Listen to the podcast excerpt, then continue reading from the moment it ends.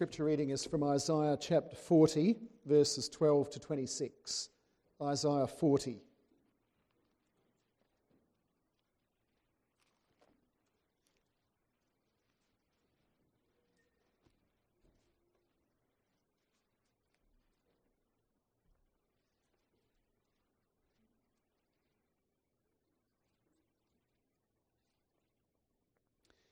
Isaiah 40 from verse 12.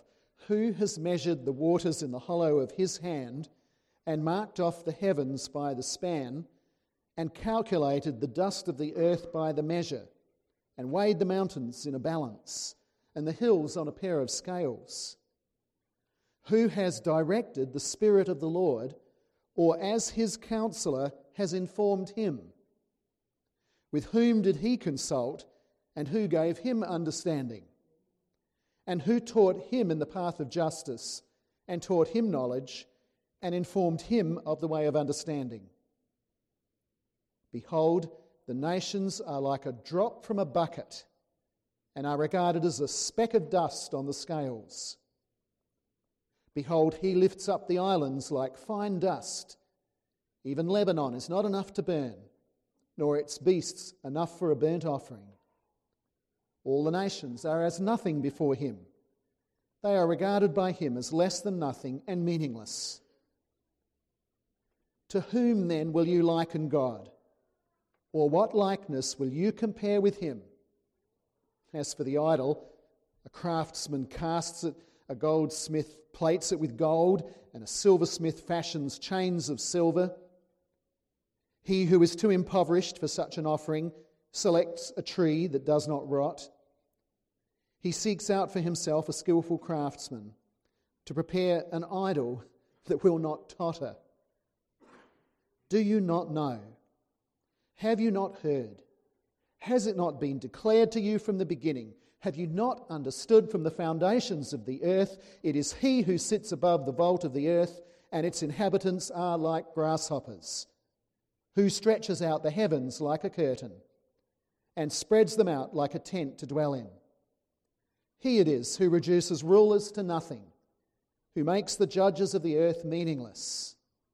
Scarcely have they been planted, scarcely have they been sown, scarcely has their stock taken root in the earth, but he merely blows on them and they wither, and the storm carries them away like stubble.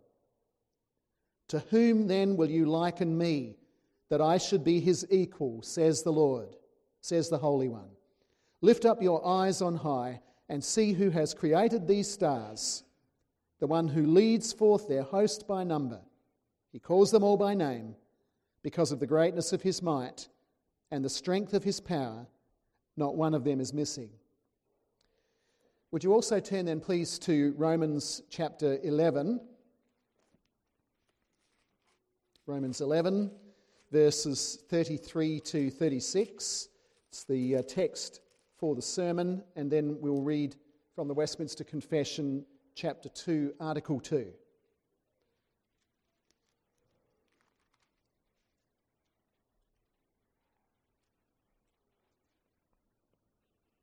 In the uh, previous section, the Apostle was uh, talking about the way that God had dealt with the Jews and the uh, Gentiles.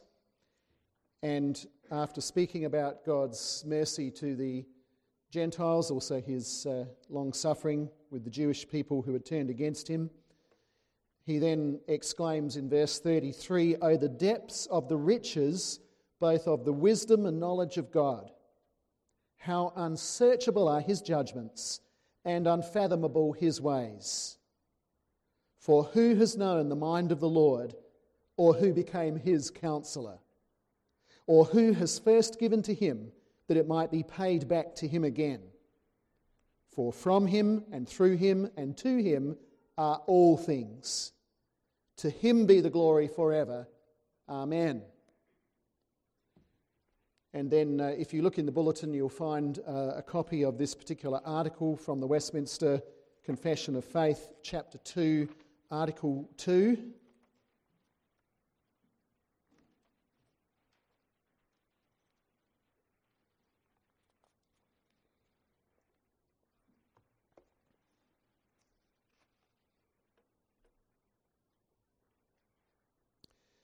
God hath all life, glory, goodness, blessedness in and of himself, and is alone in and unto himself all sufficient, not standing in need of any creatures which he hath made, nor deriving any glory from them, but only manifesting his own glory in, by, unto, and upon them.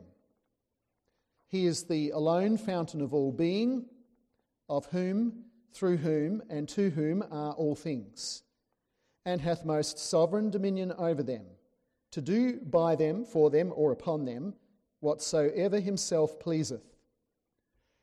In his sight, all things are open and manifest. His knowledge is infinite, infallible, and independent upon the creature, so as nothing is to him contingent, or uncertain. He is most holy in all his counsels, in all his works, and in all his commands. To him is due from angels and men and every other creature whatsoever worship, service, or obedience he is pleased to require of them. Let us pray.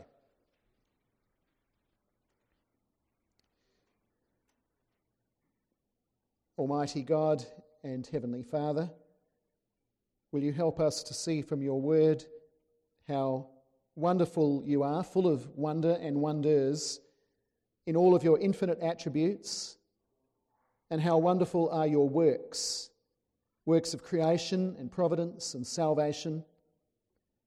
And Father, as we see this, will you enable us to see all the more reason to give you praise? We pray it in Jesus' name. Amen. Covenant people of God, I'm uh, aware of different views on the subject of application in uh, gaining application from a text of the Scripture and also from sermons about those passages. I know that there are different views on that, especially when we come to the matter of doctrine. Uh, some perhaps think that when we're dealing with doctrine, we're not dealing with anything practical. Practice application is a different matter than doctrine. And so many feel that they haven't received any applica- application if, uh, when they hear a sermon, for example, if they're not told uh, specifically what to do or not to do regarding their behaviour. Well, I would certainly agree that every text in the Bible has application. However, I would argue that it is not always so obviously about our behaviour. Uh, sometimes the application is about how we think of God, which then comes into every aspect of our behaviour rather than a particular command or prohibition that has to do with one aspect or other of our behaviour as such. Well, here we are in a very doctrinal section of the Westminster Confession of Faith. And uh, that's uh, something that we ought not to shy away from and ought not to be ashamed of studying doctrine. We, we are, in fact, in a section that deals with the doctrine of God. And we've seen already that uh, some of these doctrines in this second chapter, such as the immutability of God, the fact that He is completely unchangeable and unchanging, or the impassibility of God, meaning that he has no passions, that he doesn't change emotionally like humans. These teachings to do with the doctrine of God come into everything that God is and everything that God does. And the same is true with the matter that is really the focus of the second article in this chapter. And uh, to pick an easier word to describe it, it is about the independence of God. A fancy word that's sometimes used is the aseity of God, A S E I T Y, the aseity of God. Uh, a word that has to do with the fact that God is uh, complete as he is in himself. And uh, some people have tried to give a sort of a cute uh, explanation of that word aseity by saying aseity is referring to how to God as he is, aseity, as he is. but um, it is a little bit more than that. At any rate, if you want one example of how such doctrines can lead to uh, very practical application as we think about those things, uh, consider our singing, for example. Just to take one example, even the singing of children. I've heard the children of this congregation sing the song, My God is so great, so strong and so mighty. There's nothing my God cannot do. Well, each of these aspects of the doctrine of God that we have been looking at already and that we will look at again this afternoon have uh, they very much reinforce that true. They teach us and remind us of the, the greatness and the mightiness of our God, which we can then bring into all of our life in everything we do, including our worship. Three points then, as we look at how this text teaches us about God's independence. First of all, the infinite depths of God. Secondly, the dependence of creation upon Him. And thirdly, His independence from creation. So, His infinite depths, the dependency of creation on Him, but His independence from creation. In the first place, then, we're dealing once again with the, a very uh, basic and underlying truth in this whole section or truths that God is infinite and He is eternal. And that, well, those truths apply to everything that God is. They apply to all of His attributes. He's infinite and eternal in all of His attributes. And that in turn implies that God is unchangeable or immutable. Uh, he's uh, infinite. You can't change that which is infinite and make the infinite less infinite or more infinite. Uh, it implies also that he is without passions. Uh, you cannot, if God is infinite, you can't, uh, by emotional variation, make him less this or more that. He's infinite in all his attributes. And it also means another point that comes out, particularly in our passage here, is that God's knowledge and wisdom are also infinite, infinitely far above us. It is not just that God knows more than us, that's certainly true, but that his knowledge is of a wholly other kind. His knowledge is not a human type of knowledge, it is a divine type. And uh, this lies behind another, here's another theological term, the incomprehensibility of God, which means that as the tiny little creatures we are, we cannot possibly wrap our minds around who God is. No surprise then that his judgments are unsearchable and his ways unfathomable, as verse 33 says. His judgments, which can include his, his uh, plans predestined from eternity, his commandments, his punishments, and all the, his ways, all the ways of his providence, these things cannot be searched and traced out by man uh, certainly not unaided. The only things we can know about God's plans and His works, His commandments, His punishments, His providence, His character, the only way we can know about these, these things is if He tells us. And even then, we only know a very small amount that is especially fitted for our limited human consumption. That's also what leads the apostle to quote, and, and this is now where we get into this uh, point that we'll come back uh, to do with God's independence. But uh, this is where this is why the apostle quotes Isaiah 40, and especially verses 13 and 14, as we read, quoted here in verse 34.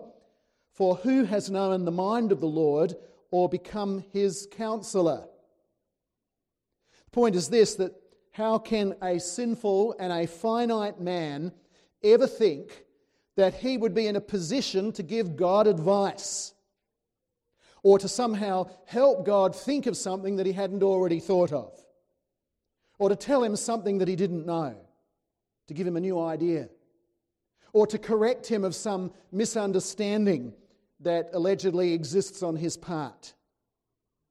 Not when we are so unable to plumb the infinite depths of God's unique knowledge or search out and trace His plans and His ways and His judgment, it is absolutely impossible for us to be His counselors. And uh, this, I would suggest, is something that we easily forget in, in a number of ways. There is a constant temptation for man, and that includes God's people as well, a temptation for us to keep trying to pull God down to our level as if that were possible. For example, there are some who don't like any doctrine that they can't fully understand. And so they try to reduce those doctrines to something simpler and more palatable. For example, the doctrine of predestination, far too complex, far too difficult, so many try to pull that down to God simply looking into the future and reading the future and acting accordingly, as if he was some kind of cosmic fortune teller. Or the doctrine of the Trinity. And history again, and the history of the church is littered with examples of this. People try and they don't understand it. It's a mystery. It's too big for them, so they've got to pull it down in size, pull that doctrine down, and reduce it to either God being one or God being three in some way. Instead of confessing with the scripture without being able to wrap our minds around it, but confessing with the scripture that there is one God in three persons and three persons in one God. Or, at other times, we speculate about things that are not revealed. I think of a subject like the end of the world. How much speculation is there on that? But other issues as well. Or when we pray, here's another area in which uh, we seem uh, to forget at times that God already knows and has planned all things Yet often when we pray, we sound, at least sound as if we're actually filling God in on the details. Or we feel, another example of how we fail to accept these truths uh, fully, we feel that providence is unfair when we can't see the reasons. If we can see the reasons, no problem. But if we can't see them, then there must be something wrong with the universe. It must be unfair because I'm entitled to know the reason why God does what he does. But there ought to be no surprise that we have these experiences because God's wisdom is unsearchable and his ways are unfathomable. And therefore, we ought to expect that there will be many situations where we don't know God's reasons. Instead of doing any of that, the apostle simply breaks into praise.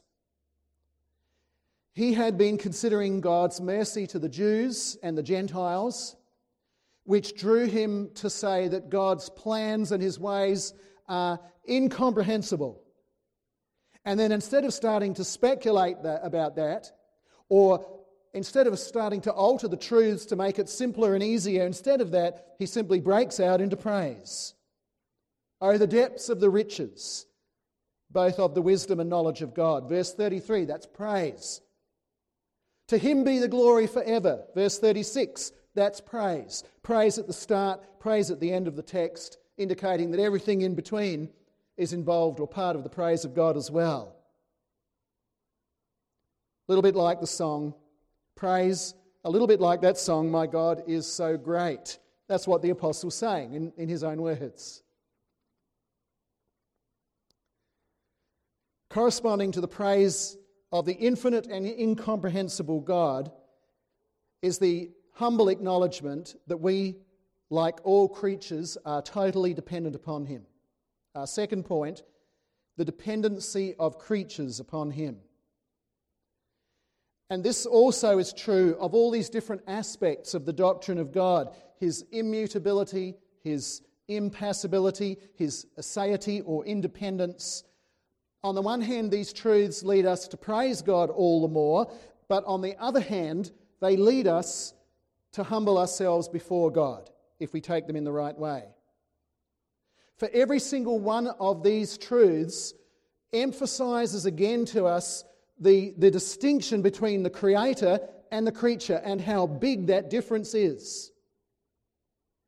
It teaches us, in other words, that our God is so great, but it also teaches us that we are so small. In what ways then are we so small? In what ways are we so dependent upon God? Well, we've already seen that we are dependent on the Lord for revelation. Otherwise, all we would have is this unsearchable and unfathomable God, this incomprehensible God. But He is pleased to reveal Himself to us. And so we know some things, the things He wants us to know. We know those things as far as it goes, even though we know so little and in a creaturely way. But we are also dependent upon Him for salvation. We are dependent upon Him having chosen us for salvation. We are dependent upon Him having chosen to send His Son to die for us for our salvation. We are dependent upon Him having sent His word to us so that we heard the gospel and sending His Spirit to work in us so that we were able to accept that gospel, to have a, a new nature placed within us so that we could begin to serve God, given the gift of faith, given the, the understanding of Scripture. We are dependent upon God to preserve us each day. We are dependent upon God to provide for us each day. That utter dependency is summed up in verse 36. For from him and through him and to him are all things. He is the source of all good things. He is also the agent through whom all these good things come to us, the ultimate agent. And not only to us, but to all creatures, to all of creation.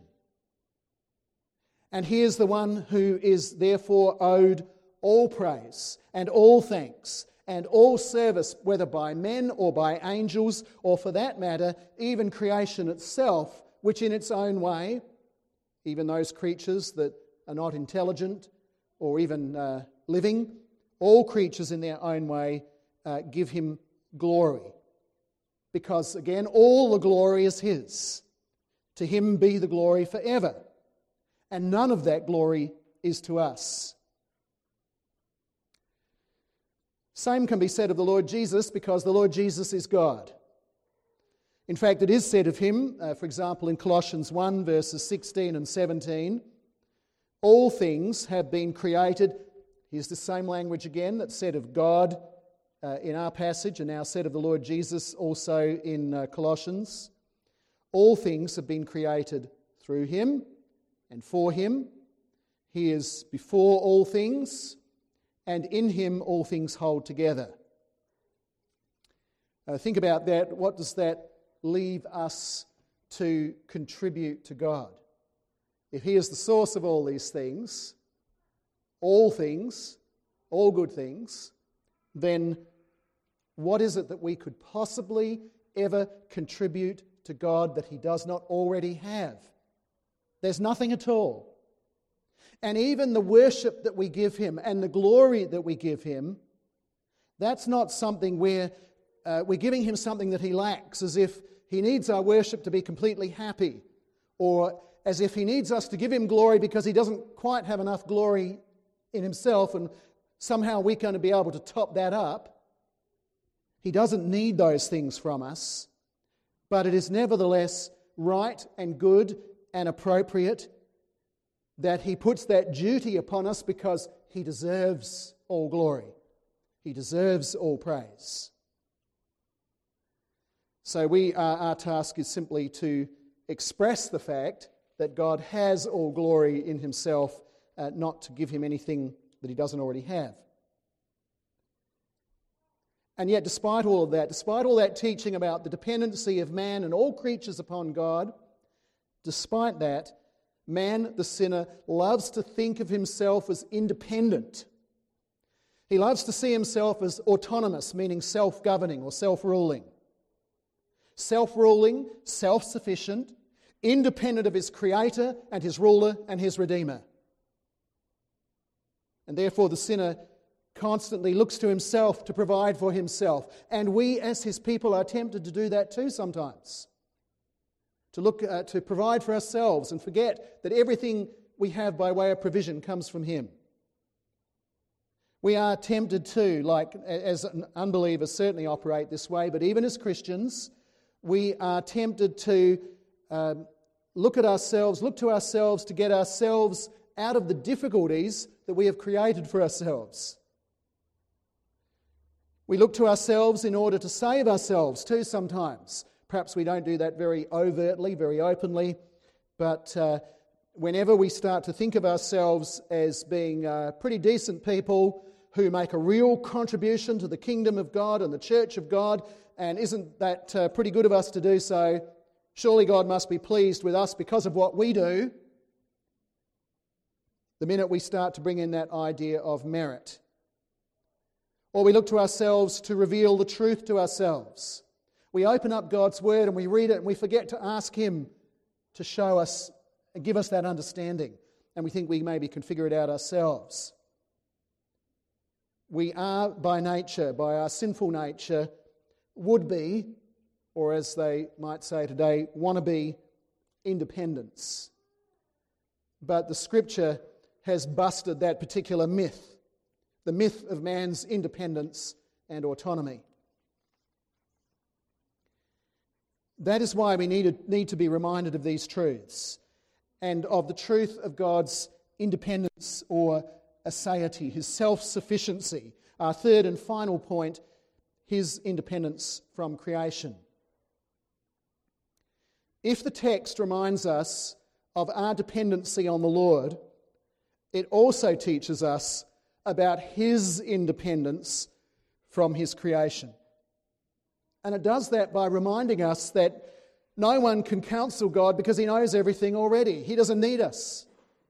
It does that by reminding us that we can't add any glory to God. All glory is already his. It does that by reminding us also in verse 35 that God has no needs that we can fill by our gifts to him. He has no need of any advice. He has no need of any added glory. He has no need of any sort that we can possibly fill because he is completely independent. And this article in the Westminster sums that up.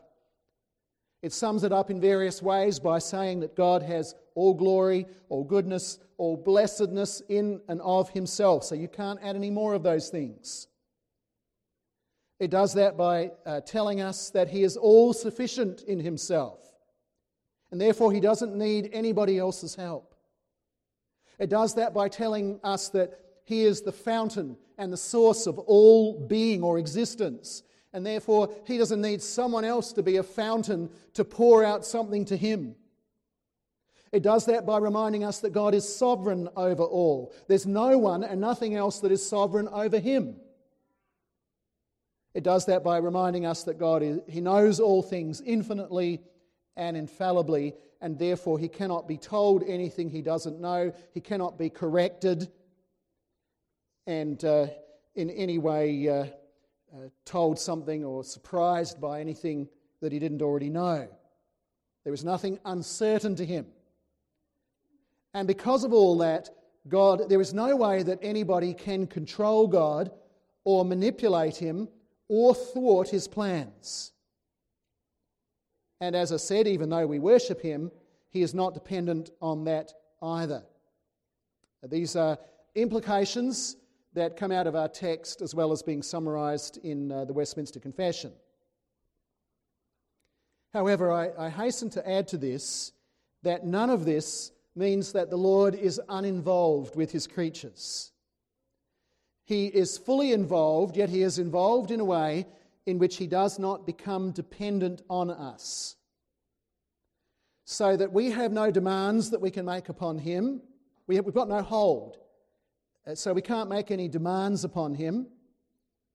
There are no obligations that we can impose upon him. And if he has any obligations, they are only self imposed ones.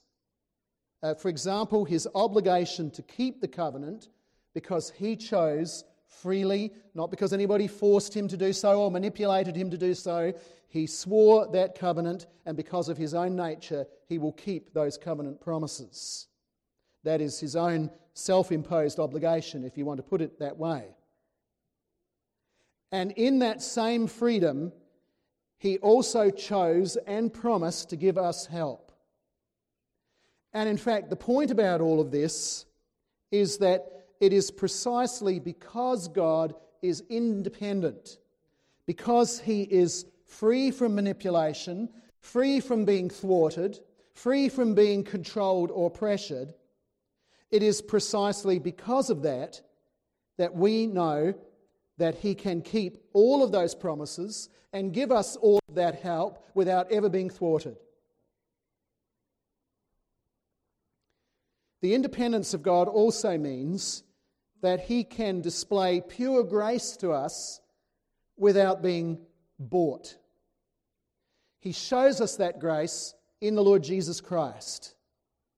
And He gives us that grace out of His own good pleasure. Otherwise, it wouldn't be grace.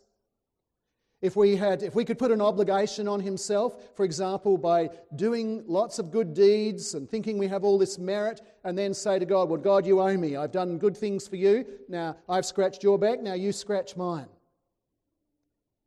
Then there would be no such thing as grace. But because God is independent and free from all of those things, acting only out of his own good pleasure, because of that, there can be such a thing as free grace. No merit on our part, no way that we out of ourselves can obligate Him because He needs nothing from us and we can give and add nothing to Him. Yet because He chooses to, He showers that grace upon us through the Lord Jesus above all. And because He then deserves it, it is good and right for us that we respond to that with His help and render worship to Him and uh, offer our service to Him, which He enables us to do as well, and uh, to um, then recognize as well that He has promised to graciously reward us for doing those very things that come from Him. Of course, as with the other attributes of God, we keep in mind that the Lord Jesus is both God and man absolutely independent as God, but agreeing to take on a dependent human nature for our sakes. So that as a, a baby and as a child, the Lord Jesus depended on his parents. He depended on God's provision each day. He depended on his Father's will. He depended on the Holy Spirit equipping him as a man. And you see, this is a demonstration of how much He loved us. That the independent one would add a nature that it would experience such dependency and such weakness and even helplessness, particularly on the cross. You have a, um, a strong man in the prime of his life, and suddenly he's struck by a crippling illness. And if he's been very strong, not only physically but also strong of mind, that can be very hard for a man to experience that, to go from that strength, that degree of independence, suddenly to find himself so dependent on medical staff, on family members, and so on. But here we have something that's on a, a degree so far above that we can hardly even imagine. The one who was infinitely strong and almighty, the eternal second person of the Trinity agreeing to take on an even greater degree of dependency and weakness and suffering, and to do that for us. And again, I want to stress that all of this reinforces that creator creature distinction. The greatness of God over against the finiteness of the creature. Divine independency, but without aloofness, over against the dependency of the creature. This being emphasized so that whenever we hear the children sing, My God is so great, or when we sing similar songs ourselves in our worship services, as we'll do in a moment, and likewise when we pray, and when we confess our faith to God the Father Almighty, And when we give our offerings to Him, and when we seek to obey His word and render service to Him, we will not we'll be less inclined to think of ourselves as those who are somehow doing a favour for God, but rather have a fuller idea of just how great He is and just how little we can give, which is to say, we can give nothing that He doesn't already have. How great then is His grace to accept our worship and our service, and even for Christ's sake to reward it. Amen. Let us pray.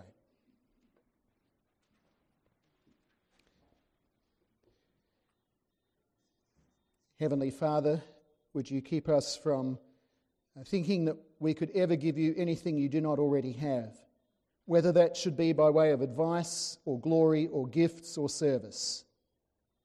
Father, will you cause this to govern our prayers, our tithing, our view of serving you in worship, whether worship services or uh, during the week, and uh, striving to do good deeds. Father, will you fill us with a confidence and trust in you that uh, you are the God who cannot be manipulated or controlled or compromised or bought. We thank you and praise you that we can have this confidence. We thank you and pray it in Jesus' name. Amen.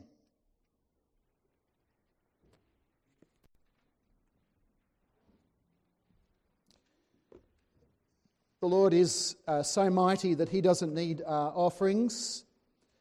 Uh, he doesn't uh, have any needs, as we've said, but He does desire us to demonstrate thankfulness and to seek His help, which He freely gives to us. Psalter Hymnal 92, stanzas 1, 2, and 4 to 6. We'll stand to sing. Would you please remain standing for the blessing and doxology? 92, stanzas 1, 2, and 4 to 6.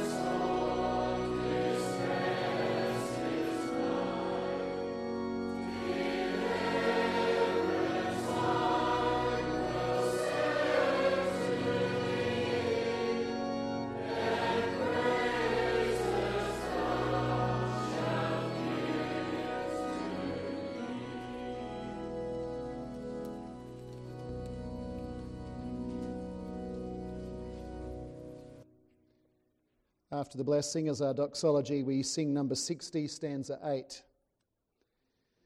The grace of the Lord Jesus Christ and the love of God and the fellowship of the Holy Spirit be with you all. Amen.